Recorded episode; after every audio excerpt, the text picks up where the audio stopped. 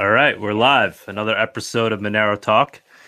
We're here with uh, Aaron Van Wirdum. How do you how do you pronounce it? Is the is the W a V?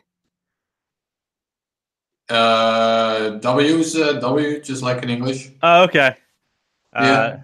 I thought I thought it was, I was thought it was the V the V sounding W like in uh I know the, the No. Polish language. Okay, so No, it's no. Aaron Van Wirdum. What's That's the right. what is, what is the background? Of my name? Yeah, or, yeah, you your name Um, I'm Dutch. Dutch. My okay. name is Dutch. Well, Okay. I think my name is either Dutch or German. Wirdum is like a city or like a small town, but I think there's two. I think there's one in the north of the Netherlands somewhere, and then there's another one in Germany. I'm not sure where my ancestry is from, but gotta be one of those. Cool. And are you are you in Spain? I saw something with Spain though. Are you living you live in Spain? I'm, yeah, I'm in Barcelona at the moment. I live part of the year in the Netherlands, part of the year in Barcelona, kind of depending on the weather. Nice. All right. So uh, I guess if we could um, maybe give a little background. Um, I mean, I personally I know you as the respected crypto journalist, uh, one of the guys that actually understands the tech. That's good. Um, and uh, I think that's how how most everyone knows you. So I'm just curious how you uh, how you became that guy. How did you become the uh, the respected tech journalist in, in crypto land? Um, so I don't actually have a technical background. I've got like a background in journalism, and also uh, I did I studied like political science, political history kind of stuff. So I'm not uh, I'm not a developer or anything like that. I'm not as technical as people sometimes think. But um, so I, I got interested in Bitcoin. Obviously, started writing about Bitcoin, and for me, it became obvious that. Uh, to really understand Bitcoin, including kind of the social dynamic of it, like you know who decides the rules of this of this project and how how, how is all of that how does all of that work and that, that got highlighted by the block size debate of course over the past couple of years. So realizing that uh, the social dynamic the political angle of bitcoin was really embedded into in the technology itself i, I um, figured i had to become an expert in technology really. So I, I just started questioning or not questioning um, interviewing uh, developers just asking them all sorts of you know beginners questions at first and getting a bit more advanced over time and sort of sharing my knowledge sharing what i was learning with you know readers and people seem to appreciate that so i, I think i have a, i have a weird advantage there where um, exactly because I don't have a technical background, I kind of have a good feeling of what other non-technical people will sort of understand, so I can explain it in a in a in a plain English type of way that, that makes it accessible to to the non-techies among us. Gotcha. Yeah, that that recipe seems to be working. I'm trying to uh, fill that niche as well. Not uh, completely technical, but um, yeah, same thing. I I I hope to be able to. The podcast? What's that? You mean the podcast, or do you write as well? No, just the podcast. Yeah, Just yeah. po- I, I don't write. Um, so then, what year was it that you got into it? And was it and you initially got in? You've always been in it in a journalistic way, or were you originally kind of just a, a user and a lurker, or was it journalism from day one? It was kind of journalism from day one. The, the reason I got interested in Bitcoin, well, I'm not sure if that's really accurate. Um, the- when I first heard about Bitcoin, I wanted to write a story on Bitcoin, like just a story for a newspaper or something. I was a freelance journalist at the time, just looking for for interesting topics to to cover. So I came across Bitcoin, and you know that sparked my interest. What year And was that? I wanted to write an article on Bitcoin, and then I started to learn more about it, read more about it, doing my research, kind of following, following, um, you know, the subreddit and that sort of stuff. And the more I learned, the more interested and kind of excited I got about this technology and the potential it had. This was 2013ish. Okay. Um, so, and then um, I realized that first of all, it was much bigger than I initially thought. You know, I, I, I approach it as this thing that's kind of like PayPal but more anonymous, which for me was interesting enough to want to you know research and cover it. But then the more I realized, uh, the more I learned, the more I realized this was a you know potentially new money, a new economic system, even or you know how how far can you go down the rabbit hole, right? Mm-hmm. So I started um, throughout the first 13. I started writing the first articles in Dutch. These were I made a personal blog. I figured, okay, I'm gonna write a series of articles on this stuff just for myself because I want to research it, and it's a good way to learn about the new thing. Just Mhm. explain to people, right? Uh, and then throughout 2014, I started working for CoinDesk, Bitcoin Magazine, uh, Cointelegraph as well. First as freelancer for like different publications, and it's been pretty steady uh, Bitcoin Magazine only since 2015. So about three years now. Cool. Who runs Bitcoin Magazine? Or like, Uh, is, it- is it backed by uh, companies in the crypto space, or It's owned by David Bailey and his mother. Um, I don't know if you know him or them. yeah, are they? Are they? Do they have other projects in the crypto sphere, or is it just? Uh, Yeah, yeah. It's it's actually Bitcoin Magazine is uh, owned by BTC Inc. It's the parent company. They do a bunch of stuff. They do uh, conferences. They've they've also got a distributed um, newsletter and also distributed conferences. Hmm. It's more focused on blockchain. Um, they have a couple of other projects. Poet is a pretty well known one. Um, what else? I'm sure I'm I'm certainly forgetting one or two, but yeah, they have they have different projects in space. and they've they seem to stay. Oh, Let's Talk Bitcoin is also uh, part of part of BTC Inc. nowadays. Which one? Let's Talk Bitcoin, the Okay. podcast series. Mm-hmm, mm-hmm. So they've stayed kind of very um, in in line with. I don't I don't know if Bitcoin maximum is the right term, but they they haven't really strayed so much into you know the uh, all the other coins and. They've they've kind of been consistent. Is that fair to say, as opposed to something like CoinDesk, that's that's crypto everything. Um, Mm, no, I think it's more separated. They they do have a lot of like the the conferences I mentioned are very blockchain focused. There's not Okay. a lot of Bitcoin going on there. Uh, also distributed is very you know even permissioned ledger kind of stuff. It's just Bitcoin Magazine has been more focused on Bitcoin throughout these years, and so it's more compar- compartmentalized. mhm. But the the, the bigger company BTC Inc. does pretty. Uh, they, they do various stuff, not just Bitcoin. Now on Twitter, I noticed your uh, your little background photo. I, I happened to like catch it, and I, I zoomed in on it. What's that all about? It looks like it's uh, some pa- some past uh, critiques. Yeah, that's that's that's all from the the whole scaling debate, basically. Okay, Um, so like a badge of honor there, where you were. Kinda. It's kind of I don't know what to call it. It's kind of a badge of honor, I guess. It's kind of just me. I just think it's funny, and and I especially picks out the the critiques, if you can even call it that, that are sort of playing with my name, like Aaron Van Weirdo and like that. you know, that's so childish that to me it's just it's pretty funny. me. Right, right, right. So that that's kind of the joke. there. To show the level of professionalism uh, in, in the space. Yeah, what you what you, you know now that we've we've gotten beyond that, what's uh what's kind of your take on the taking a historic look at the at that at that debate, the scaling debate, and how we've where we've come s- since then. Sorry, what was the last part of the question? Just you know, now that a, a decent amount of time has passed, I guess what has it been now? Uh, so, you know, since that's a no, year, to- no, no 2x was uh, 2x was cancelled exactly a year ago today. So right, right. And now and now Bitcoin Cash maybe for or is forking again, right? looks like it. That, that could be interesting. That's happening next week. Yeah. So now that you know, now that we're here a year later, what's kind of your take on the whole thing and what happened there? And do you have any? uh my my take on the whole thing. Um, I think everyone learned learned a lot. Uh, everyone learned a lot about the limitations of this technology. You know, a couple years ago, everyone was so excited about Bitcoin. It, it really kind of blinded people about you know this there are no trade-offs in in this new digital world we're entering, and you, know we had to learn there are actually trade-offs. You have to you have to choose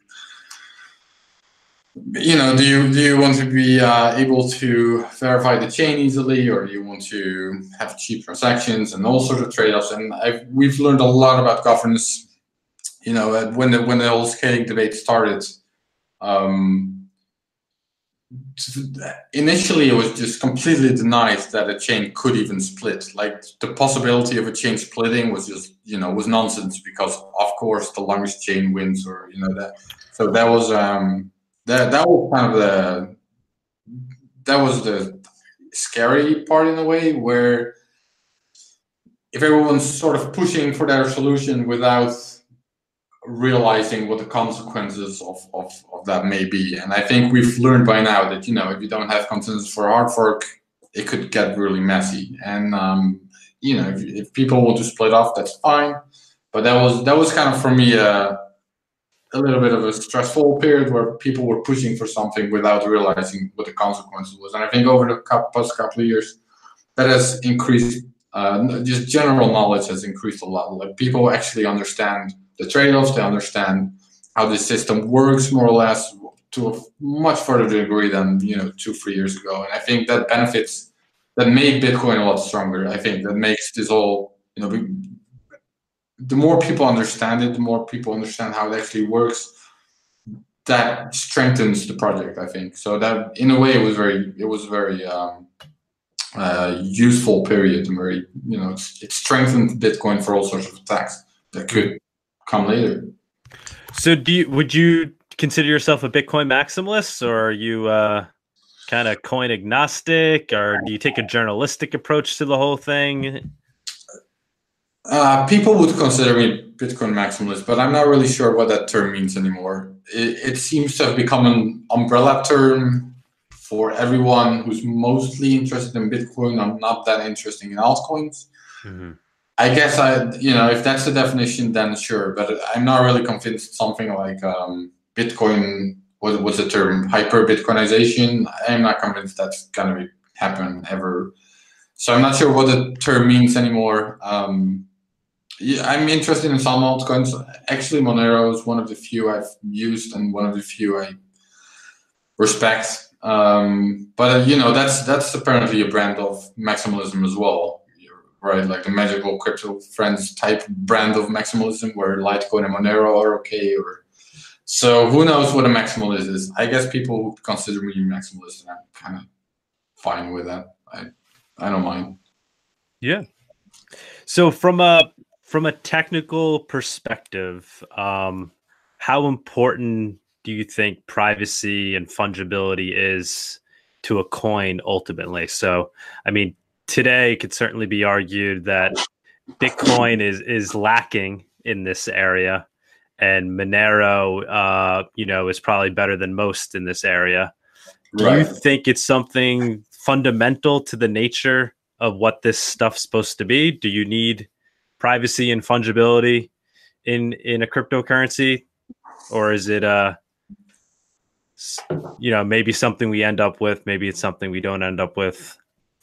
Is it possible that that something like that Bitcoin is the one and it wins and we end up with you know a, a non private coin, non fungible coin? Okay, so first of all, privacy and fungibility are of major importance. Uh, I, I, fungibility for sure. You can't have a money that's not fungible. Uh, that doesn't really work. And privacy is important in itself. It's a human right, and it's it's something you know. I don't want to live in a world where we don't have privacy, and that includes privacy and transactions and privacy and money. I think that's uh, incredibly important. I also think that it's not a black and white issue. You don't have privacy or no privacy. You know, you have tons of shades of gray, and it depends on how you use it, and it depends on um, what you're using it for. And the, it's not obvious that. Uh, so it's not obvious to me that even in its current form, Bitcoin isn't private enough. Although more privacy is always better and more fungibility is always better, I think Bitcoin can already achieve a pretty good level of privacy and fungibility. Uh, Monero is arguably a bit ahead, definitely when it comes to fungibility. But you know, Monero is not perfect either. Um, and um, yeah, so that's that was kind of the point of the the articles I wrote, right? I guess you want to get to that next, or yeah, yeah. Let's get into it. So I was kind of leading into that. So I guess before we even get for any further, it should be said that um, you know, Aaron wrote a, a an extremely comprehensive series on privacy coins. Uh, he went through a Monero, uh, Bitcoin, oddly enough, categorized as a privacy coin, but uh, we'll get to that. And Aaron started to hint at as to why that is the case. Um, Zcash, Dash, Verge, and I think you also touched on the Mimblewimble coins that will be coming out, right? Did I leave anything out? Uh, yeah, so Bitcoin, uh, Dash, Monero, Verge, Zcash, and Mimblewimble. I think that's it, right? Yep. So uh, we'll start with this, a zinger of a question, uh, which is kind of the title of this of this video. Uh, what is the best privacy coin? Or let me rephrase it: Is Monero the best privacy coin? Uh, you know, I, don't think so. I don't think so. I I like Monero, but I, I I don't think it's the best one, or at least. I mean, Zcash is complicated, right? It's a complicated. It's complicated to say how private it really is. Um, but I think, okay, so the problem with Zcash is twofold. I'd say I mean, one problem is that privacy isn't the default, but I actually think personally that problem isn't that big because if you do opt for privacy, it's, it's pretty good. Uh, you just don't don't do anything too dumb. Don't use the privacy function in Zcash as a mixer because that doesn't work because you can link the amounts, right? You you've got an unblinded amount, you put it in the sort of blinded address, and then the same amount without the minus the fee comes out on the other end it's obvious. But if you're using it in a reasonably normal way, just making payments in Zcash, it's actually very private. But it's that is if the trusted setup wasn't compromised, uh, or at least oh, that's the other. That's the other. It's been the okay. Let, I gotta get it right this time. Even if the trusted setup was compromised, supposedly that would only compromise um, the inflation schedule. It wouldn't compromise privacy. Mm-hmm. However, that is only the case if um, uh, was it the software used for the uh, trust setup in the first place wasn't compromised, which we should technically be able to check, or at least you know people know I mean, people with a, like a math degree and cryptographers should be able to check it if they have certain what was it um it's been too long i i don't remember but it it should technically be able to check that it wasn't compromised but the stuff needed to check it is not available right now. It supposedly was available at some point in the past, but it's not clear whether anyone actually used it to check it. So Zcash is, you know, it, if they're not completely lying about the whole setup, if they're not completely uh, fraudulent about it, then it actually offers good privacy. And I would personally say better than Monero. However, with all of these footnotes I just placed there, I might actually prefer Monero. Yeah, I mean, uh, I think the uh, the default privacy is weighs in very heavily, right? Uh, I mean, so uh, maybe rephrasing the question then, which coin do you think is the most fungible? Yeah, then then Monero definitely um, has that benefit going for it. Um, right. However, I'm really curious to see how like something like Grin is going to play into this you know, Grin does seem to offer everything Monero has, plus more scalability. how do you see this? It, that seems like a, that could be a Monero killer in, in my eyes, and that, you know that's not coming from someone who dislikes Monero or anything like that. It just seems like that. You know, it's an honest project as far as I can tell. They're I don't know if they're competent actually. I, I haven't looked at it that closely, but if they are competent, that could that that could be a threat to Monero, right? How do you see this? Um, yeah, I mean, I think it could be, I guess, technically a, a threat to Bitcoin as well.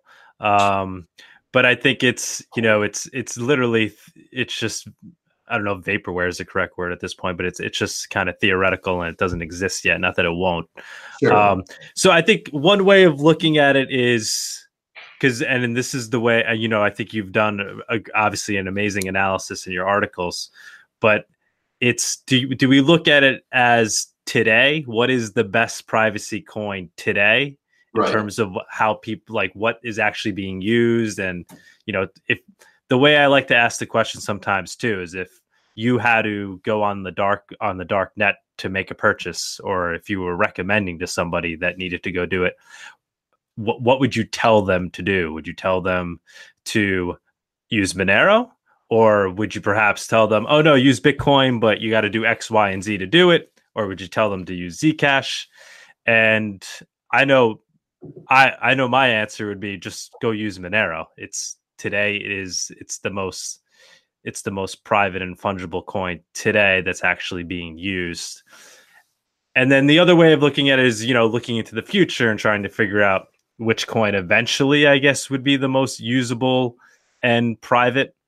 But I think all those things are kind of theoretical and uh, sometimes it's better to just look at where we're at today. Yeah, what's your, what's your right. opinion on that? Kind of like the, you know, where we may be in the future versus what's actually happening. Sure. If if you're simply just looking for privacy in itself is to make a private payment, like you said, on the darknet. Uh, it makes total sense to just look at what's available today. That said, it's still uh, kind of complicated. I, I, don't know if I would really recommend Monero and all. It, it depends. Uh, if you're buying drugs, probably Monero is fine. If you're like a vendor, I'm not too sure. Uh, you know, it's not that hard to so the so the one of the weaknesses of Monero, I think, is that um, uh, you're mixing your coin. You're not mixing your coins, but you're hiding your coins in between other coins, right? And it's uh, that's a set of ten right now. So you're one of eleven, right? So um, if I if you're a darknet vendor and I want to, I'm I'm law enforcement. I want to catch you. Then I can make a Monero payment to you, and then once I see you under your real identity cash out your Monero for euros or dollars, and I see that this coin being moved, then there's kind of like a 9% chance that you were the darknet vendor, right? You agreed so far? Uh, what what coin? How would you see coins being moved? What would you see being moved? Um, well, I'm making a payment to you, right? You're paying me, and you're paying the vendor in Monero. Yeah. So then I see when that then I see a one in eleven chance of that coin being spent. Yeah. Uh, yeah, I guess you're kind of saying it right. Yeah, but you wouldn't you wouldn't you wouldn't know how much and who's getting what with you know with stealth addresses and those other components. Well, the the the, the exchange site is regulated, right? Like I I'm a law enforcement officer. I have a you know insight in what Kraken is doing or wherever you're catching it out. Mm-hmm. Right. So there's like a 9% chance that this coin is connected to you. Okay. Right? Uh, so you're saying once somebody has it, if they go on an exchange to convert it back into whatever coin? Yes, exactly. Yeah, that's a scenario I'm thinking of. I'm not thinking of like an old Monero world. We're thinking of like a, the current world and we're just using it for privacy, right? Mm-hmm. Yeah. So now if I do that several times, if I keep sending you Monero, and every time there's like a 9% chance that, that I connect these 30 Moneros to you, that adds up, right, over time? Yeah, uh, I haven't really heard that being you know a way to kind of break the Monero privacy. I see. I hear what you're saying. I mean, I know we're it's you know we're still only at 11 in terms of uh whatever it is the the ring signature decoys, uh, but I've I, I I think the number I heard is like once we get up to I think maybe 25 or 26. There's like some number where it almost it becomes like like nearly impossible, like theoretically impossible, right? To to try to like break it at this level, uh, where adding more rings doesn't even wouldn't really be worth. It's kind of like diminishing returns at that point. Um, so yeah, no, I see what you're saying. Maybe there, maybe that isn't that is an attack. Uh, I don't know the details. I, I I truly don't know how feasible that is. In my research, I haven't really heard much to that being an actual threat. But fair enough. So as opposed to uh, something like what a, a Zcash, where that wouldn't be an attack, but in Zcash, it would be you would you would be one of few that would actually be using the private uh, transaction feature of Zcash, right? Yeah, that's a problem with Zcash. There's just not enough people using the private version, uh, or at least you know not not as much as you would like. However, I think this could increase as well over time, uh, especially now that they did the Sapling hard fork. Mm-hmm. I, I think it's very likely will, or I would expect like mobile wallets to roll out the privacy features now as well. So that could really increase private users of Zcash. I think another thing to be said, even if this attack you're talking about uh, is is possible if you know enough you know if a government or an agency really wanted to try to carry it out uh, i think it's also quickly becoming more difficult for an additional reason which is the, the decentralized exchanges uh, which is going to make you know yeah. following someone's tracks even more difficult right because now you're not going through these controlled gateways uh, these KYC AML exchanges like Coinbase or wherever. Um, so yeah, yeah what, are you, what are your thoughts on that and potentially kind of closing the circle? Um, I mean, you know, it's still a it's still a cat and mouse game. You, you don't know who's on the other side of the trade. There could still be uh, an FBI agent doing, doing lots of Monero trades. Um, you know, I'm, I'm speculating. I'm just thinking out loud here. It's still a cat and mouse game. You haven't solved it completely, but it's definitely a step in the right direction. But you uh, would. I really, I really love uh, Bisq. I use it myself as well. Bisq is great. We really need something like that in this space.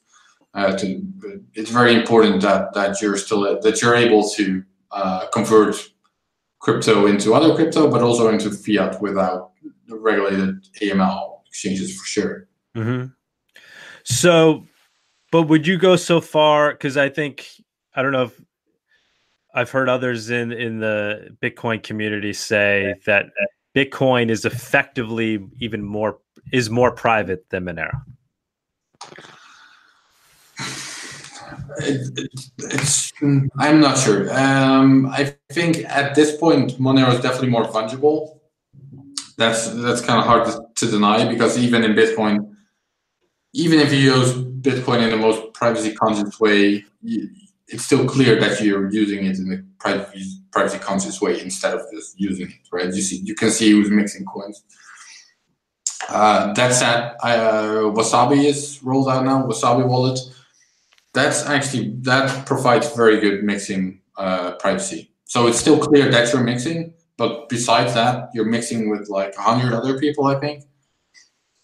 Um, there's no trusted uh, there's no trusted third party, no one who can reconnect the dots. It, that's a very uh, big step, I think, for Bitcoin. Big step for Bitcoin privacy. Um, so that that's kind of the main uh, uh, the main reason I think the, the gap between Bitcoin and Monero is closing. I think it, it is closing, and it's Bitcoin is getting significantly better in that regard. Yeah, I guess where what it boils down to for me is should should privacy you've obviously uh, you know agreed that privacy and fungibility are, are, are very important and uh, you think you know bitcoin needs it and is moving in that direction yeah. but is it something that needs to be baked into the core protocol uh, i know for me I, i've kind of decided that it does. Like uh, I think for a coin to truly be fungible and like the whole reason we you know we're doing all this stuff is so that we could have this kind of digital gold Yeah. uh, or digital cash why not bake it into the core protocol so that it's truly fungible uh, by default versus trying to build layers and technologies on top of it that give it the you know semblance of privacy and fungibility You know, I agree with you. I would definitely agree with you if there weren't any trade-offs there. Like if you could get that without any trade-offs, then of course, then then it's very obvious for me. However, right now that doesn't, or at least you know, Monero makes trade-offs, and I'm not sure these kind of trade-offs should be made with Bitcoin. Um, uh, one of the trade-offs is uh, Monero could suffer hidden inflation without anyone knowing, which for Bitcoin, you know that that will be a tough sell. I don't think it it could be technically possible, but for Bitcoin, the sort of 21 million limit is such a holy thing, such an important part of the value proposition that you know potentially hidden inflation is something that not everyone's going to be on board with that probably.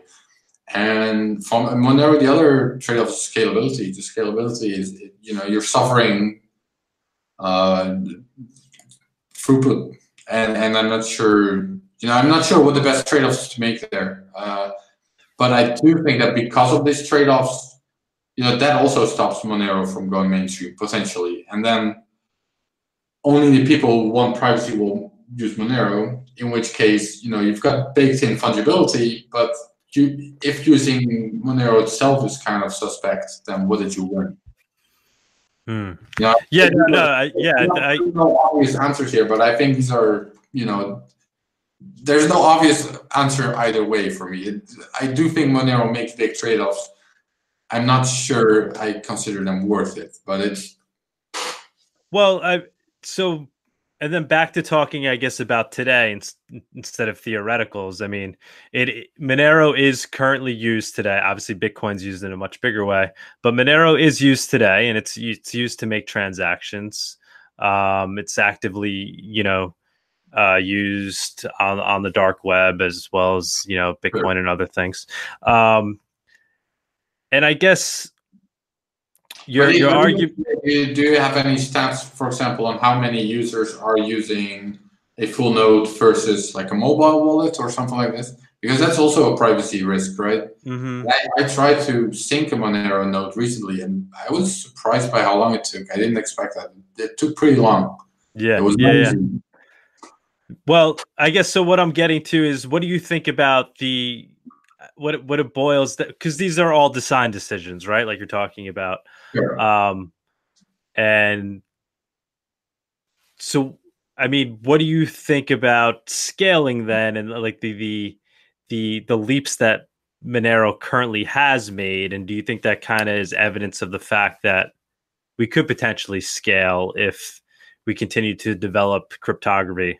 Uh, like for example, I'm sure you're aware of obviously bulletproofs. Obviously, you wrote about it in your in your thing, but now it's it's it's active. I think since then, um, and you know, if you go to use Monero today, I mean, you're paying like half a cent for a transaction, um, and you know, it's obviously greatly going to reduce the the uh, blockchain bloat moving forward. Um, and it, uh, you know, it's, and we're talking about numbers of like 80% reduction now. Obviously, maybe, you know, we got lucky. I don't know when, I don't know when the next major breakthrough is going to be, but Right. is that evidence of the fact that, uh, you know, we could, we, we, we will be able to, to scale, uh, as we continue to develop, uh, cryptography and the protocol itself. And that maybe, you know, this is kind of like, it's like, kind of like thinking about the scaling debate, right? So like thinking about what are the core Yeah. features and what what do the core features need to be? I think in the Bitcoin community, you know, they settled upon the fact that you know Bitcoin is is digital gold, right? Uh, so it's not it's not about uh, cheap transactions or yet maybe eventually, but let's get digital gold right first, and then we'll worry about cheap transactions. So that's what that's where I kind of stand with fungibility and privacy. I, I see that being just as important uh, as as or a part of uh, what what digital gold needs to be. And then the, you know the hope is that the scaling will come in the future uh, with developments in cryptography and things like second layer solutions. So I mean, I guess what is it? What is your thought on on things like bulletproofs and that kind of being the solution long term? and second layer solutions uh, and getting the core protocol right and then hoping that t- the technology takes us to the next level later um, so uh, okay so first of all bulletproofs are great but even with bulletproofs Monero transactions are like 10 times bigger than Bitcoin, right? So that that's I think that's a big difference. Even with bulletproofs, it's it's still you know 10 times 10x that that's a lot. Especially because you know people are complaining that Bitcoin isn't scalable enough, and that's a that's a fair complaint even. And like even with Lightning, the current numbers suggest that we can facilitate everyone in the world, right? So so and then if you if you if, if you go down down 10x from there, that it's a big trade-off. Um, and then the second thing you're saying is getting the base protocol right. But I would say it's not obvious what right is. You're you're gonna have to make a trade-off either way. There's gonna be a trade-off there because bigger ring size is always better for privacy. But at some point, you're gonna consider that not worth it, right? You don't want a ring size of all transaction outputs that exist because it's not doable. And so there's always a trade-off, um, even though that would be perfect privacy in that regard. So there's always going to be a trade-off there. Monero does have a benefit when it comes to privacy by prioritizing privacy, by prioritizing fungibility, and the sort of community that seems on board with that. It's also easier to um, adopt a protocol to, you know, hard fork in changes that could benefit that. So yeah, it's actually a benefit of Monero compared to Bitcoin because you know for Bitcoin it's kind of one of the things that are it would harm the digital proposition if if there's a contentious hard fork and uh, it becomes a mess or you know at least a, significant part of the user base just doesn't want any hard forks because it would harm the good digital use case at least in their mind um, so Monero doesn't really have a Monero hard forks. So Monero, if there's new improvements, it is much easier to adopt it. But you know, it's even on Monero, that's not a given that every hard fork will go perfectly. Uh, at some point, if there is contention over it, that will still be a problem. That was already the proof of work change like half a year ago that spawned some mini Moneros. I don't think they went anywhere. I don't, no. I don't think there was serious support for that, but it's you know, at some point, if Monero has to make a real big trade-off and the, and the community between privacy and scalability, for example, you know, the, that could get messy as well. I think.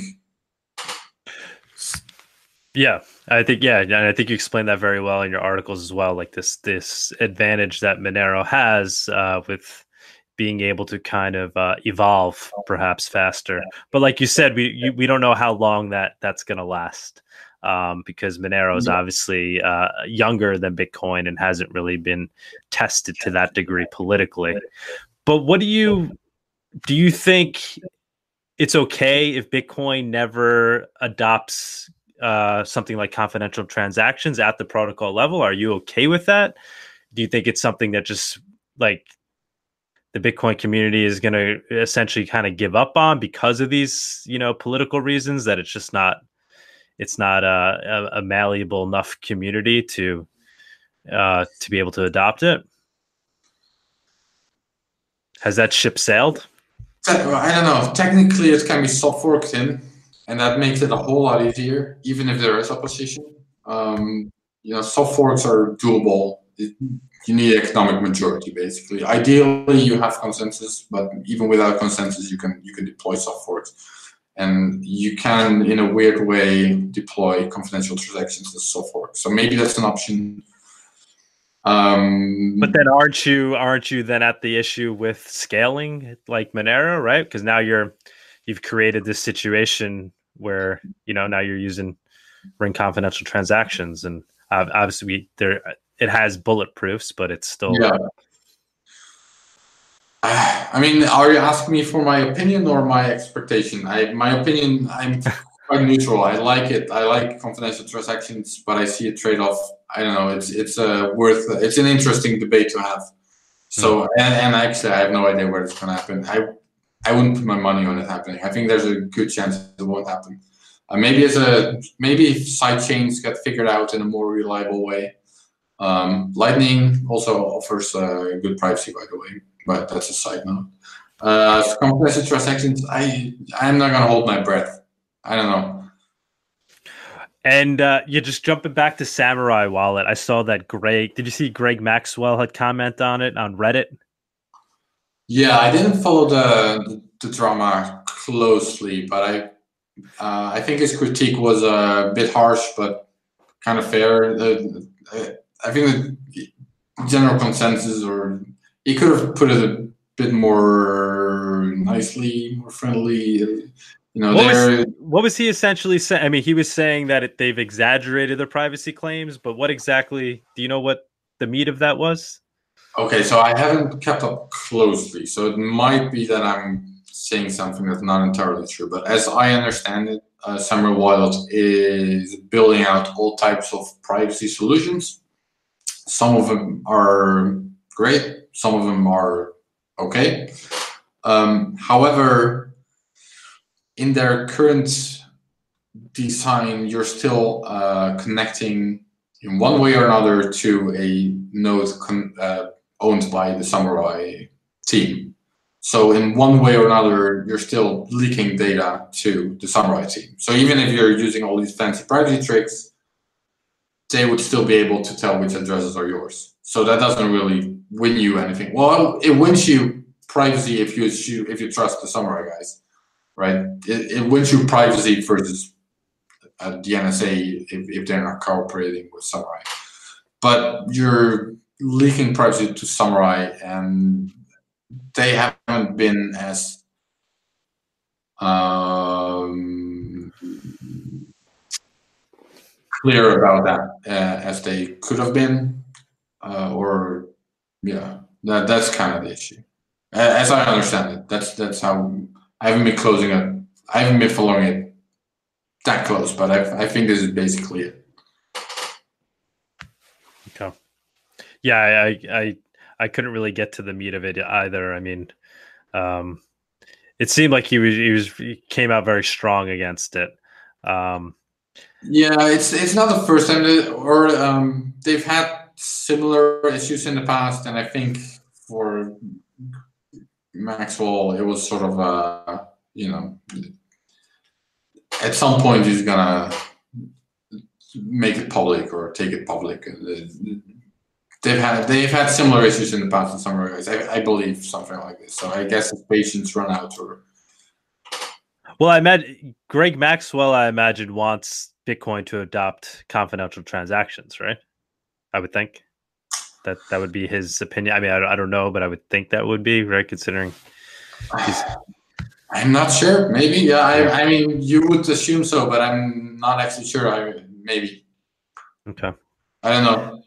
So where so where do we so how do we get to uh, fungible private Bitcoin then? Is it is it going to be uh, solutions like Samurai Wallet or and uh, Lightning Network? What what is what is the future of Bitcoin in terms of privacy and fungibility?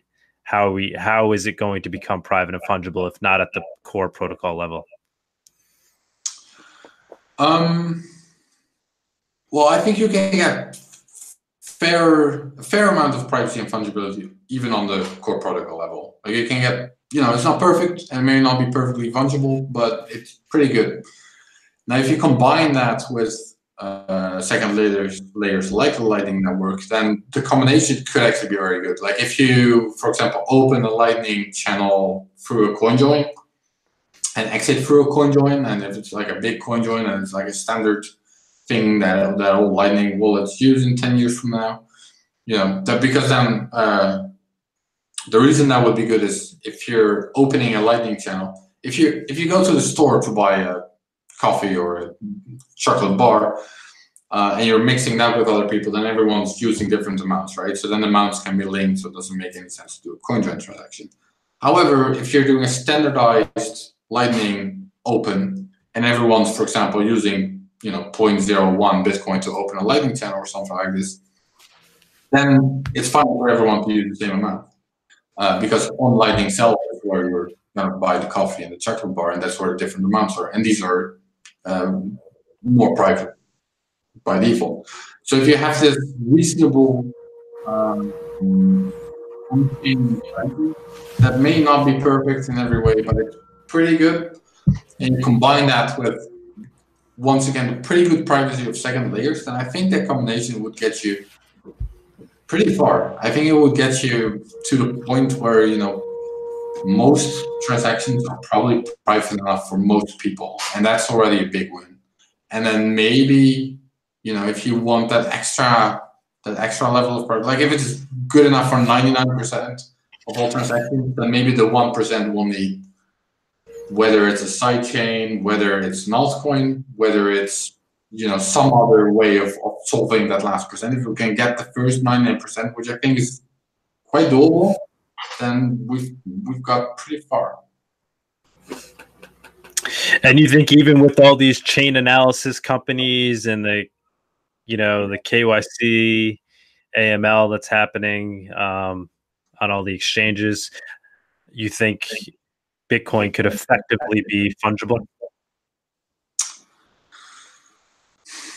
Um, fungible enough is what I would say. I mean, like I said, fungible enough for 99% of transactions. And, and maybe it won't be perfect it's hard to say. And maybe someone will come up with some kind of a new magical privacy solution next year. it's hard to predict the future, but um, I, I do think that even in the current state of Bitcoin and with the current technology we have and what we currently know is possible, I think we can get pretty far.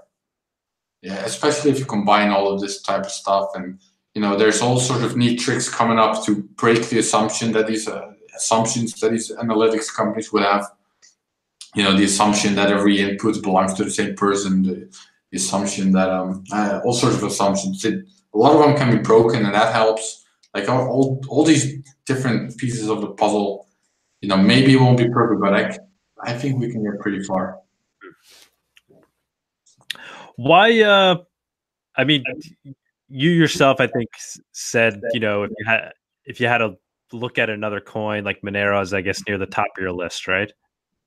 But uh, it seems like a lot of people in the Bitcoin world, I feel like, aren't giving Monero the love it deserves. In in that, it's kind of already achieved um goal of, of, digital cash which is what we're talking about like bitcoin is hoping to achieve and yet it's i feel like it's kind of being ignored or you know even beaten down and, you know being as irrelevant and like, well, don't worry about it. Bitcoin will be there one day. So why don't you think it's kind of getting more love from the uh, from the Bitcoin community? Um, the Bitcoin community in general. Well, part of the Bitcoin community seems to like uh, Monero. Um, I I'm I think in general Bitcoin is like Andreas Antonopoulos, for example. I don't know. I'm assuming you follow him pretty closely, or at some point you did. Um, he, you know, if if you listen to the things he says on a philosophical level on what the purpose of crypto is and its value proposition and the right. promise it's supposed to fulfill, uh, it seems to describe this digital cash, you know. And, sure. But then you you never hear him talk about Monero and uh, I know people in the Monero community certainly noticed it. I, am a big uh, Antonopoulos fan. Uh, he was he really helped me understand Bitcoin in the early days, um, and then uh, you know I've become a little disillusioned by him when I when I don't hear him even mention Monero when it's kind of already starting to fulfill these promises. I'm just wondering why we're not seeing that. Well, I, I can I can maybe try to make uh, what I think is sort of the Bitcoin maximalist case for me personally. It's that um, well, Bitcoin has a couple of advantages. Uh, some of them are more obvious than others. You know, obvious is something like uh, Lindy effect or network effects. You know, it's been around the longest, therefore it has the biggest chance of surviving, and it has reached the most uh, most people. Therefore, it's most more valuable and more likely to grow further. Um, but I think another big one is um, uh, Bitcoin has this claim to be kind of the digital gold of the world, or at least the gold of the digital world, or however you want to put it. Um, and what that means is kind of that it's the obvious winner. It's like the one that matters, right? You, that's why the term the gold standard is a thing. It's it's like the obvious number one. It's there. It, it's reliable. It, it's not going anywhere. If Bitcoin would get replaced by any other coin, then that would destroy that value proposition or that idea. Like if the digital gold can be replaced, then the replacement, you know, can that be digital gold? It, it's now been proven that the digital gold can be replaced. So its replacement couldn't really make that that same claim in, in a uh, believable way. I think so. If Bitcoin will be replaced by any other cryptocurrency, it would undermine the whole value proposition that that cryptocurrency in general have, or at least the digital gold's kind of um, claim they can make that Bitcoin can make. So. Um, even if something like Monero, let's assume that I would think Monero is better than Bitcoin, which I'm honestly not really sure because of the trade-offs. But if I would assume that, then still, if it would replace Bitcoin, I think that you know that would undermine the value of this whole technology, and therefore, the best way to go, the best way to make this type of technology success is to actually improve Bitcoin. Just you know, make Bitcoin better instead of jumping ship to an altcoin that, that may be better in some way, let's make let's Bitcoin becomes more nice, fight that, fight that. And if it really, if it really doesn't work in the end, we'll see what if there's a plan B or not. But you know, and, and until and, and unless it has failed, that's the best shot we have. That that's kind of how I see it. Mm-hmm. So Monero is um, yeah, that's a that, that becomes a hard technology. I'm sorry. Go ahead. It, an interesting technology. It's uh, it's kind of honest community as far as I can tell. Um, you know, there it's useful for some some people in some scenarios, so I'm all for that. But uh, yeah, it I wouldn't. I'm not going to give up on Bitcoin's privacy because because there's something in in that corner going on that that could be better. Um, I I think the goal is to improve Bitcoin. Yeah, I mean that. I think that's kind of the you just made the ultimate argument. Um, I personally don't agree with that, um, only because I mean, not more than two, three years ago, uh, Bitcoin and back to Andreas Antonopoulos, because I think he was the one who famously categorized it, was always categorized as an experiment. And uh, I just don't know when we moved out of the phase of experiment to it's digital gold. I mean, because that's right. that's a far cry from experiment to go from oh this thing's an experiment to oh no this is the standard. It's digital gold. If it fails, they all fail. So I just I personally don't believe we're out of the experiment stage, um, and that we're still building what will become the ideal protocol. Uh, that's kind of my opinion on that that's my my only retort that I could possibly have to that argument. Um, but it it certainly carries a lot of weight. It makes a lot of, sense. out of that stage. What's that? When would we be out of that stage? Uh, I think the kind of thing you know when you when you get there. I guess some people believe we're already there. Um, I but yeah, I, I you know it's it's it's it's when I guess it's it's it's being used on a, a truly uh, mass adopted level, and uh, and it's and it's fulfilling the promises of digital cash. I think is when we get there. I don't. I, I just don't think Bitcoin's fulfilling the promise of of digital cash, digital gold. Uh, I mean, gold is is most obviously fungible. You know, that's that's one of its core requirements, and uh, that seems to just be overlooked. You know.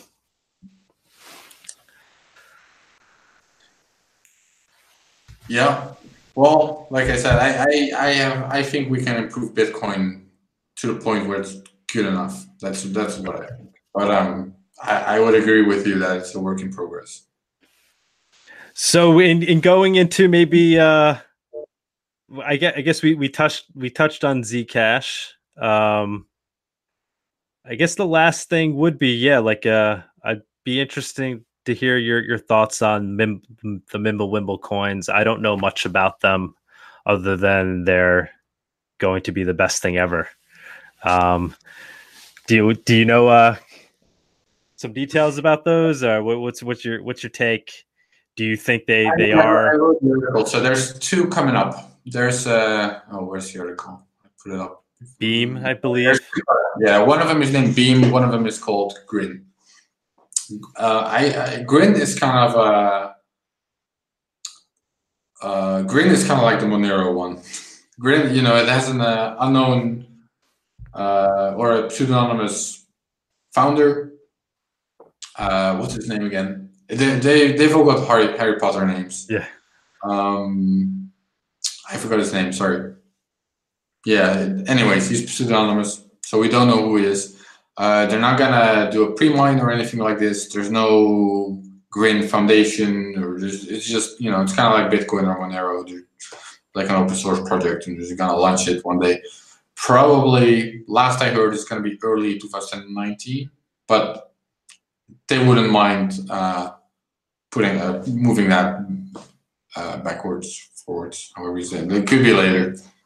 They're not there, uh, but but I think the current estimate is Q1 2019.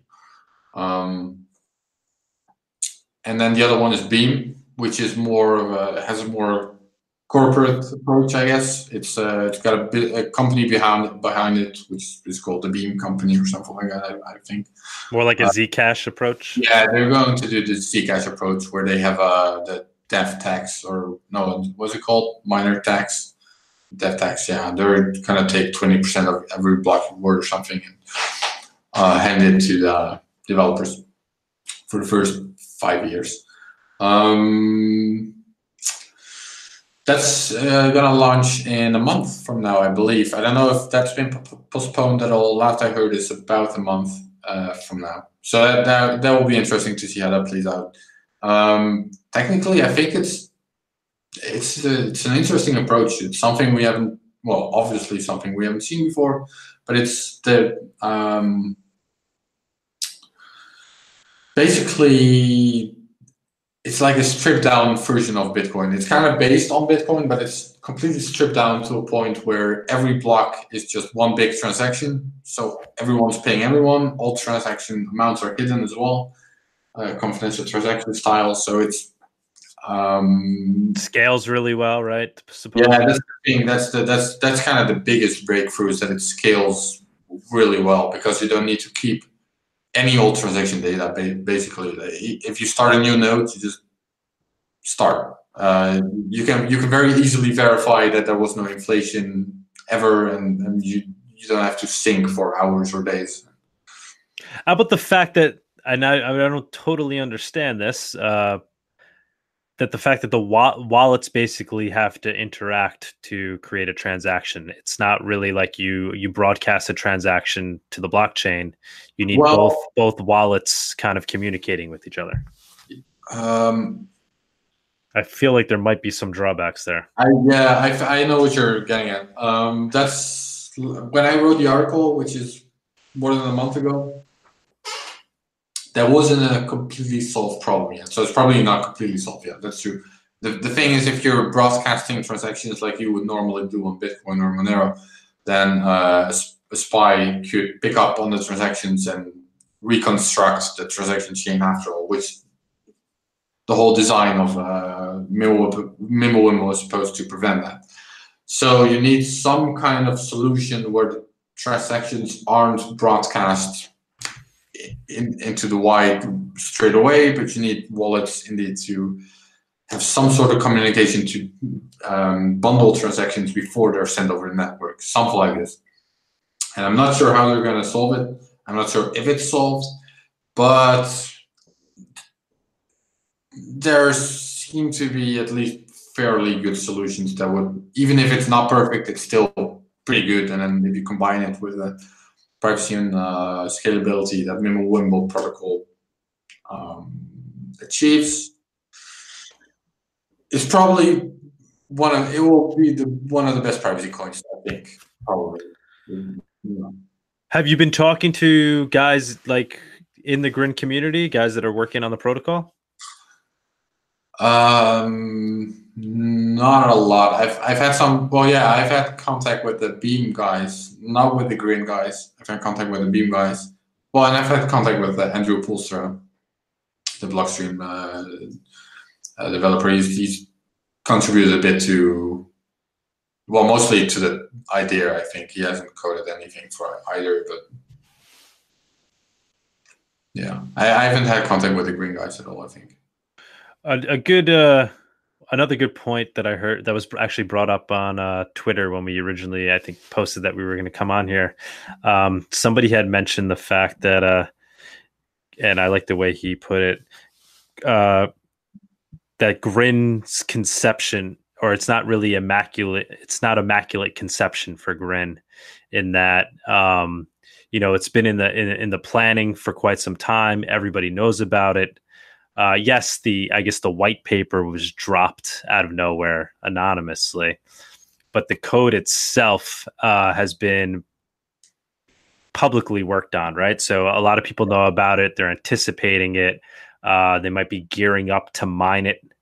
Um, so is that going to kind of like get rid of some of the the fairness in or in how these like Monero, I, I kind of view, especially uh, obviously Bitcoin, right? The original uh, just really just grew naturally from a community of of hackers that that you know stumbled upon this this code and ran it whatever ran it to Satoshi on some forums and they were zapping uh, payments back or they weren't payments at the time just zapping things back and forth to each other that had no value. And it really just kind of naturally evolved from that and one day it, it, gained value. So it was it was very fair in, in that in that essence. So i mean do you think there's anything to that. The fact that kind of grin, I don't think you could ever have that again. You can't really ever mimic that again, uh, unless somebody went and secretly built the entire coin before launching it. Do you think there's anything to be said to that? I mean, I think that's a, that's an interesting argument, but I, uh, Grin is planning a fair launch. I mean, that's the important thing, right? You're the moment it's launched, it's, it's available for everyone, and Grin's planning to do that, so that seems fair enough. I mean, mm-hmm. you, you, may not get the, the same level of, I think I call it like moneyness or you know even distribution, but the important thing for me is it's fair and you know, everyone has an equal shot.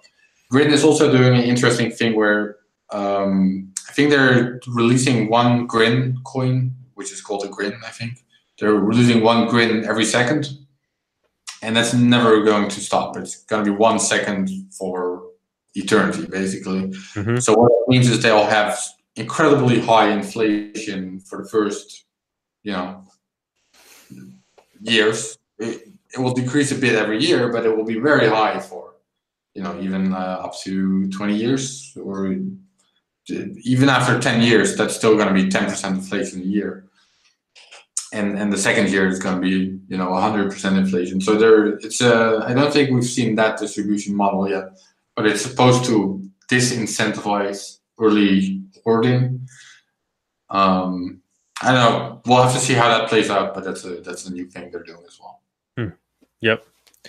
Yeah i think that's that's certainly uh interesting given uh you know bitcoin's admission um how about Dash and Verge? You also wrote about Dash and uh, Verge. Yeah, you, these are safely ignored.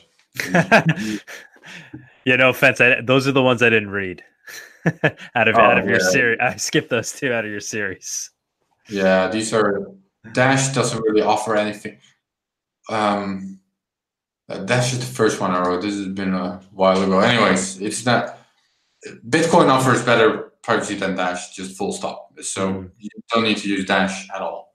Um, Verge, same. Uh, Verge, Verge has Tor built in by default, and that's basically it. And they've got some promises about adding ring signatures as well. Well, if you want ring signatures, you can use Monero. You know, if you want to use Tor, you can use Tor over Bitcoin, or it's just it's hot air. It's nothing. Yeah, yeah. These, these are the two projects that are not to be taken seriously. I think Monero is a serious project. Zcash is a serious project. Mimblewimble seems to be that that will be serious projects, and I think Bitcoin is a serious project, and and they all have their own trade offs. Um, Verge and Dash are a joke. All right. Thank you very much taking your time. I sure. know I, I, know it's late over there. It's past one now, so yeah, it's getting. getting really appreciate it. Um, and I, you know, I I, I hope uh, people tuning in were were listening to closely. You you had a you know great analysis and. Uh, like I said before, anybody that that really wants to kind of learn about all these coins that and kind of figure it out on their own should definitely uh, read all your articles um, before. Yeah, um, really appreciate it, and uh, hope to have you on again in the future. Sure. Thanks. Have a good one. Ciao.